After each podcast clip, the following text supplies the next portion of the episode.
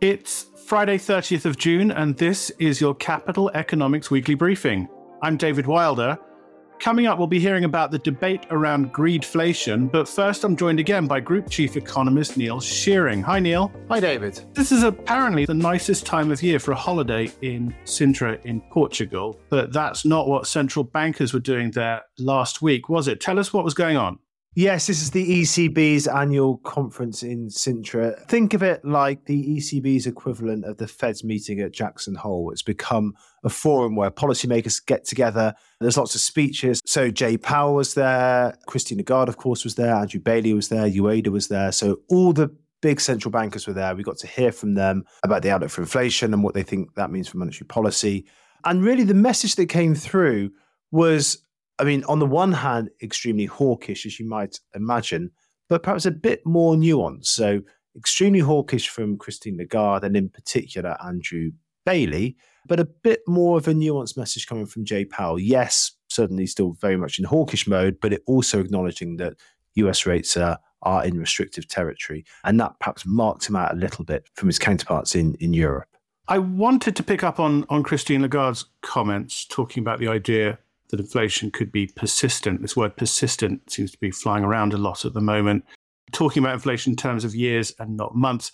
Is this all just central banks trying to manage the message in terms of market expectations that rate cuts are coming soon? Or, or is there a sense here that we're in for the long haul? Well, it's certainly the case that central banks are trying to manage the message. The last thing they want to do at the moment is send even a semblance of a dovish signal that means that markets start to anticipate rate cuts, price those in, and the financial conditions start to loosen. That's the last thing they want to do. They when they think they've still got more work to to do in order to, to to squeeze inflation out of the system. So there's certainly a part of this which is about managing the message.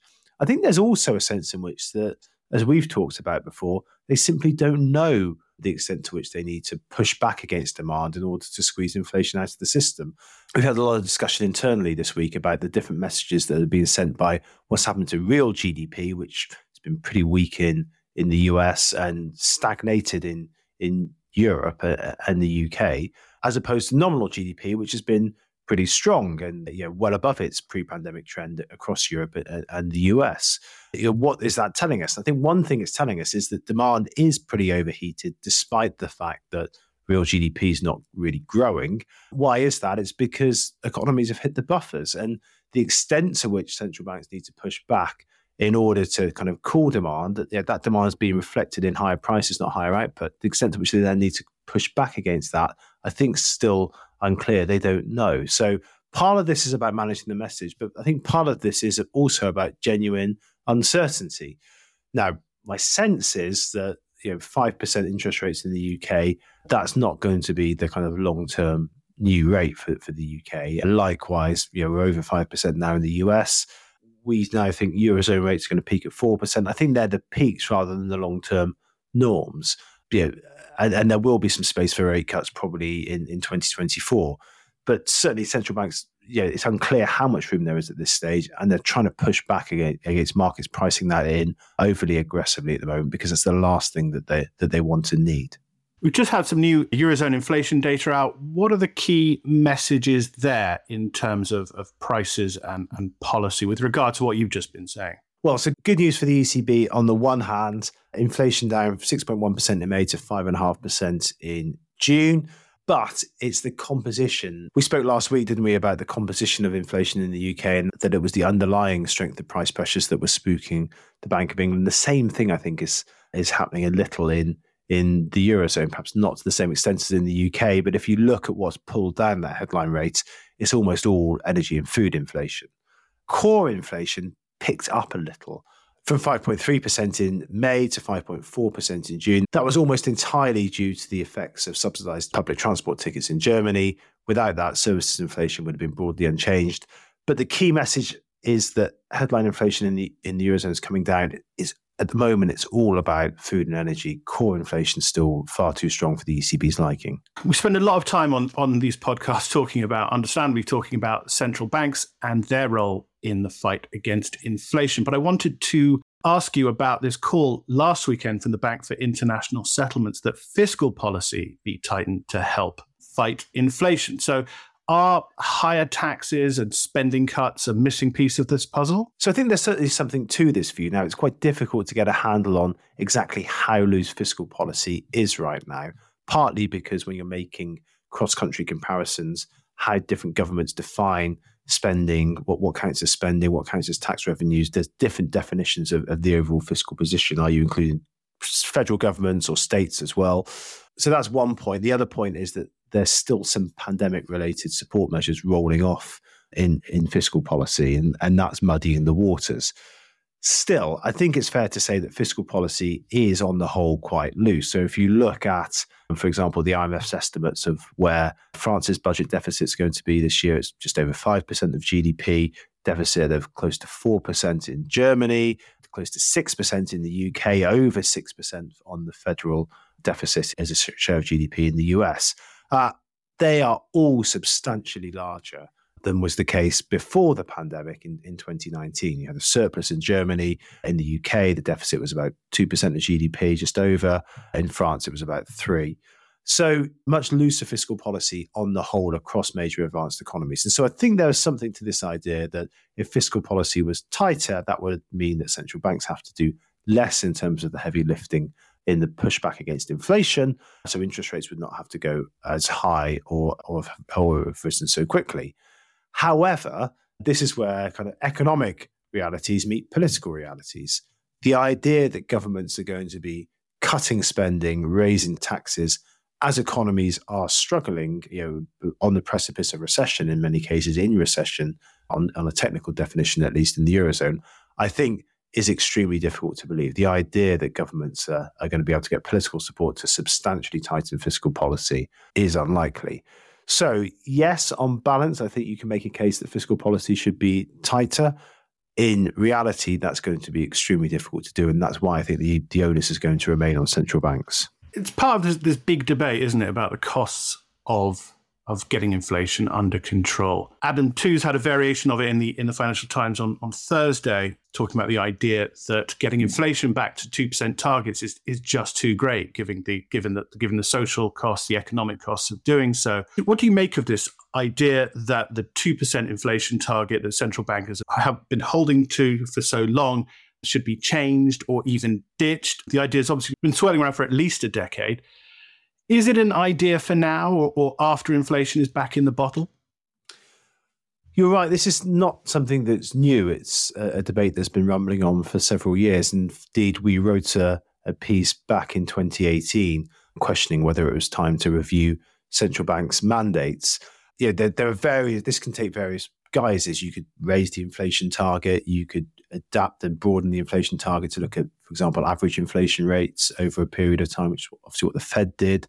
Other politicians have proposed expanding mandates to look at things like productivity, to encompass green objectives. So it's not just about the inflation rate itself. I think there's a broader debate going on about what central bank's mandate should be.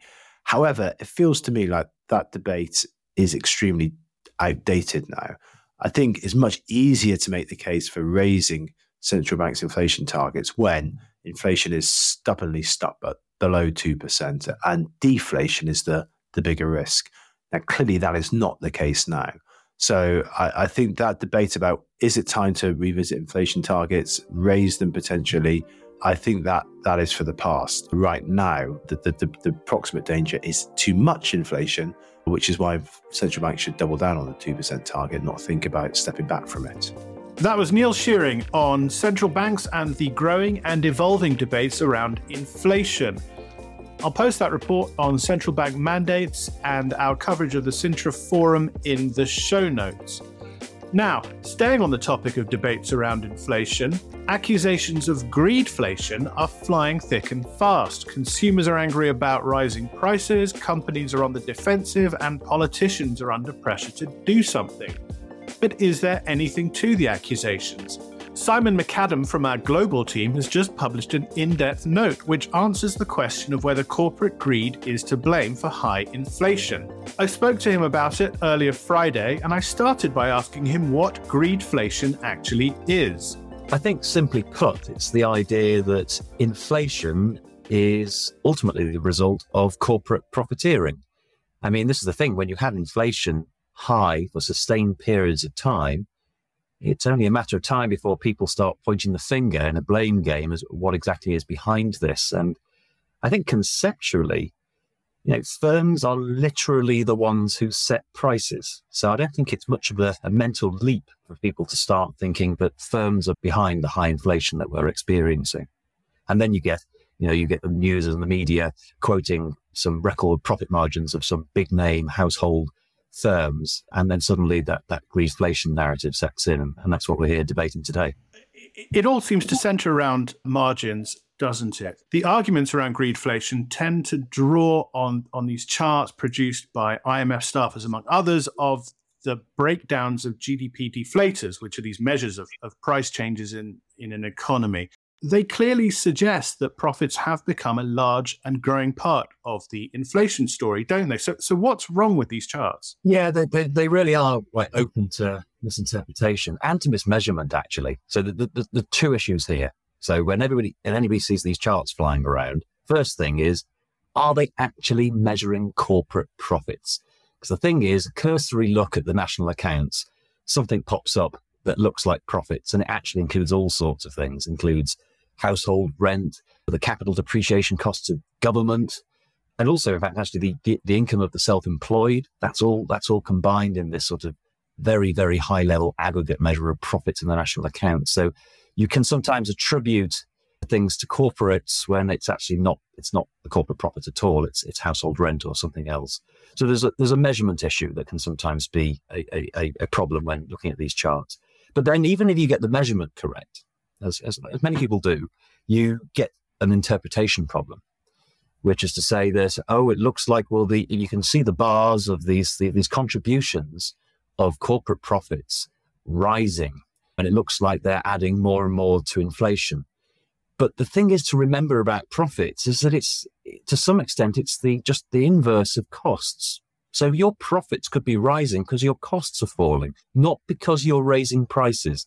So when you see that these these charts where it shows you that the profit contribution to inflation has risen, you can't actually just analyze that and interpret that as saying that that's causing inflation. That's because firms are hiking prices you've got to be comparing what's happening to profits to what's happening to costs. And it's only when you have that sort of relative and comparative analysis that's when you can start interpreting what it means for inflation. And what has been happening to, to this relationship between profit and costs? I mean, talk through what these profit indicators are telling us about how companies are managing mm. through this inflation cycle. Well, I think maybe it's best to start with talking about what normally happens. And what normally happens and what's happened for decades before this recent inflationary episode is that in a competitive economy, where firms are competing against one another and taking into each other's pricing decisions into account when coming up with their own pricing, the, the profits are generally driven by, by, by costs. So if your costs fall, your profits rise, and if your costs rise, your profits fall, and prices sort of just fall out of all of this. And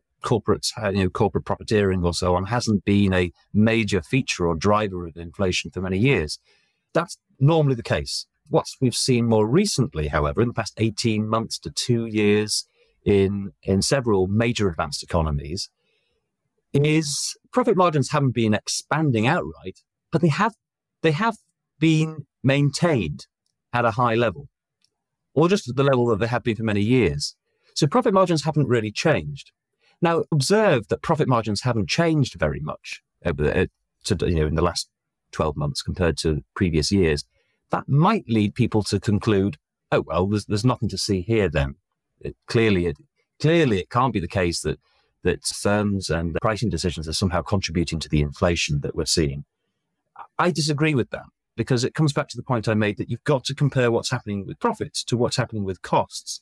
And the fact of the matter is that costs for firms have been rising very steeply. And what we normally see in a competitive economy is that eat into profit margins. So the fact that you've had these big increases in costs and yet profit margins have stayed firm, that suggests that firms have had an unusual amount of pricing power to be able to pass on all of these higher costs to consumers in order to defend their margins.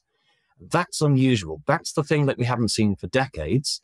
And that means that inflation is higher than it otherwise would have been. Because, of course, if costs had risen into profit margins, firms wouldn't have been able to pass on all those costs to consumer and inflation would be lower. And by, by my calculations, it you know, differs between advanced economies, but on average, inflation at the end of last year would have been two to three percentage points lower had corporate margins absorbed costs to the same extent as they have done in recent decades. So, on that basis, they have been responsible for driving up inflation by making yeah. consumers eat those rising costs. Company and, and protecting their margins, companies have played a significant role in pushing up inflation in advanced economies. That is one way of looking at it. Absolutely. It is the case that if you decide to think of the inflation problem in terms of the different drivers from different forms of income, whether that be wages or profits, it's true. Yeah, corporate profits. Have, you know, if corporate profits have been lower, inflation would have been lower. Mm. You know, you can infer from that. Therefore, corporates uh, uh, are, are, are contributing to inflation. But I really think there is a very important conceptual distinction to be made. And I think possibly aside from all the sort of measurement and sort of empirical interpretation problems that we've already discussed in this debate, the, the, single biggest gripe I have with what people say in, in this debate is this misconception that because profits contributing to inflation in this sense, you then interpret that as saying corporates are causing inflation. Corporate profits are not causing inflation. It makes as much sense to say that wages or profits are causing inflation as it is to say that goods or services are causing inflation or the utilities sector or the manufacturing sector or the restaurant sector is causing inflation. I think that's the wrong way to think about it. These are just different ways of splicing and dicing the inflation data to arrive at various so-called drivers. These aren't the causes of inflation. This is how inflation is showing up in the numbers. This is how inflation is manifesting itself. The, the ultimate cause for inflation, the reason why corporates are able to pass on costs to a significant extent is because they have pricing power granted to them in these very extreme excessive demand conditions where demand is relatively high compared to supply. And consequently, firms have the ability to pass on these costs to an unusual extent. You can't blame the corporate profits for causing the inflation. That's just how it's showing up in the figures. The real problem, the root of the inflation problem, is one of excess demand. So, on this demand issue, just talking to, to Neil about this central bank meeting in, in Sintra this past week, talking about Christine Lagarde and her comments. And she said something very interesting with regard to this greedflation debate, talking about the role of central bankers having to dampen demand through restrictive policy enough that firms do start to absorb these, these costs, these labor costs into their margins. In other words, that we go back to how things were, go back to the, the, the years and decades before that you were discussing and that that's how inflation gets tackled. How realistic is this process? It does sound like a fairly benign end to the cycle, doesn't it? It does. I think the way that it was painted, it was particularly benign because it, it sort of implies that because corporate profits have been contributing to inflation to a greater degree than they have done it, for, for many decades, therefore a lot of the adjustment can happen, a lot of the disinflation can happen by a compression of those margins with, without much fallout for the labour market and, and cost pressures more generally. It can just be a case that firms just absorb it all. That is very benign to suggest that that, that is all, all that's going to happen. I think it's fair to say that because profit margins are unusually elevated, that when the excess demand conditions do begin to resolve themselves, that this will show up in in weaker margins for firms and the profitability will, will fall, as is often the case during recessions. Uh, but to suggest that the you know, sort of imply that the labour market can get away with this almost scot free, I think is is too far. I mean, if you just look at the record of how firms actually respond to a situation in which demand for their products is weakening, is yes, they might do a bit less on the price side of things. They might not be able to hike prices. They don't have the power to pass on costs to the same extent as they did when demand was strong. But the other way that they they they try and resist the compression of their margins by by reducing costs outright. And that could be through just scaling back hiring plans. It could be by reducing the hours of their staff, or it could, of course, be outright layoffs of staff. So when the sort of pressures build for profit margins to compress, that's where we could start to see labour markets weaken. And that implies that this cycle ends with with much weaker economic growth, if not if not negative growth, right? Yeah, I mean, our expectation is that we get recessions, albeit mild recessions. And also, it's worth bearing in mind not only are we expecting a mild recession, but you know, so firms are still reporting. You know, advanced economies, broadly speaking, have been stagnating in real terms for the past sort of year or so. And yet, despite this, they are still reporting acute labour shortages. You know, there's, there's still there's sort of almost like a backlog of trying to fill places with with staff. So I think this sort of legacy of shortages, plus the fact that we've got a mild recession, means that you know our base case is that there won't be a big fallout in, in the in the labour market, uh, but some of the adjustment has to come through a labour market conditions cooling to some extent and labour cost pressures cooling.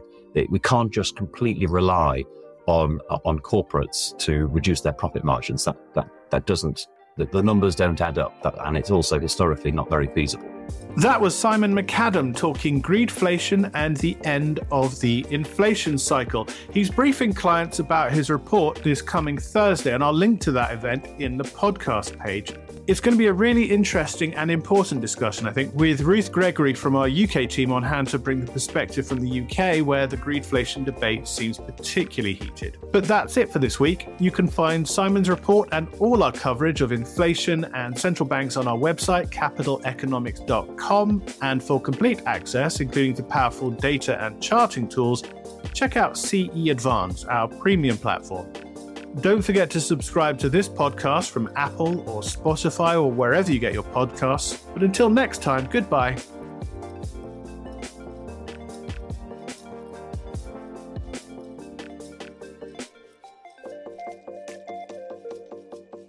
Whilst this podcast is provided with all reasonable skill and care, it comprises the subjective views of our economists Furthermore, these views are not opinions, nor do they constitute investment or financial advice, or are they guarantees or reassurances to the expected results of any investment products or outcome. You should seek your own specific advice in relation to questions you may have. We will have no liability to you in relation to this podcast whatsoever.